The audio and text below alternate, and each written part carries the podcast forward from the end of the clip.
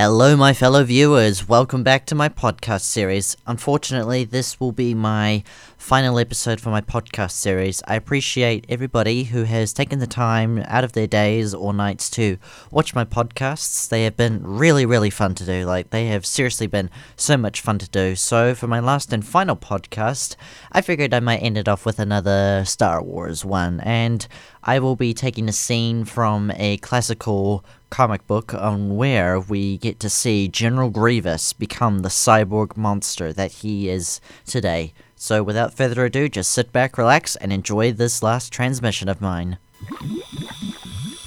Am I dead?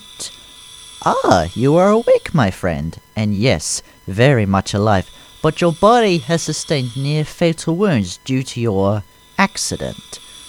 Who are. My apologies. I am San Hill, chairman of the Intergalactic Banking Clan, and judging from the cloak we found, you are a Kaleesh general, are you not? A very fortunate one, I might add. A banking clan frigate accidentally picked up your escape pod's emergency beacon in the Junction Sea. Your crew was not so lucky, I'm afraid. But you, dear General, your mind and vital organs are safely in our care here on Geonosis. G- Geonosis?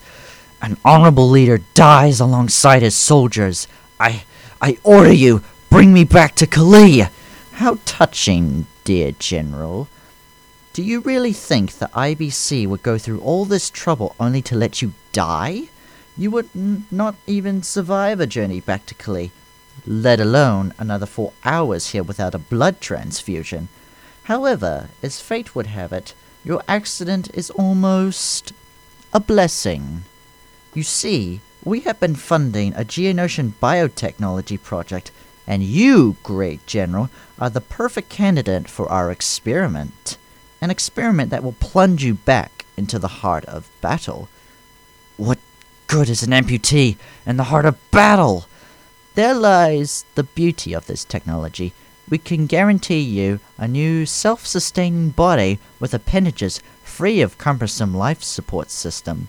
In fact, your new abilities may surpass even that of any Jedi.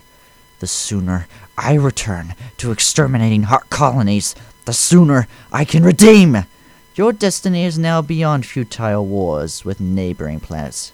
After all, the Republic is really to blame for all the galaxy's struggles.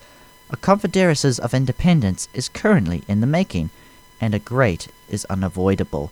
You will command the largest droid army in history, and in return, the IBC will relieve Kalee of its famine. After you help us introduce a new order into the galaxy, you will be free to return to your people as their greatest hero. Your new order is meaningless to me. To die in a Bacta tank does not benefit a great warrior general such as yourself. Shame. What would your ancestors think? As the words ran through Grievous's mind, he realized he would bring great shame if he died here.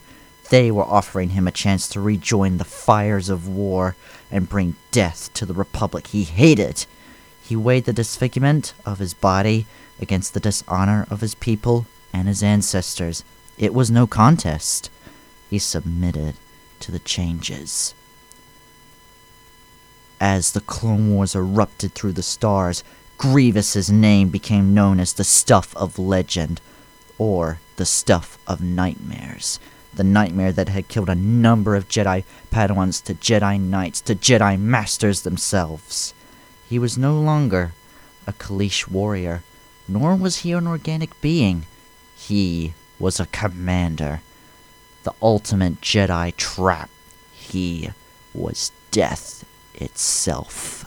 I am an evil monster. I will destroy you. No! No! No! Ha ha ha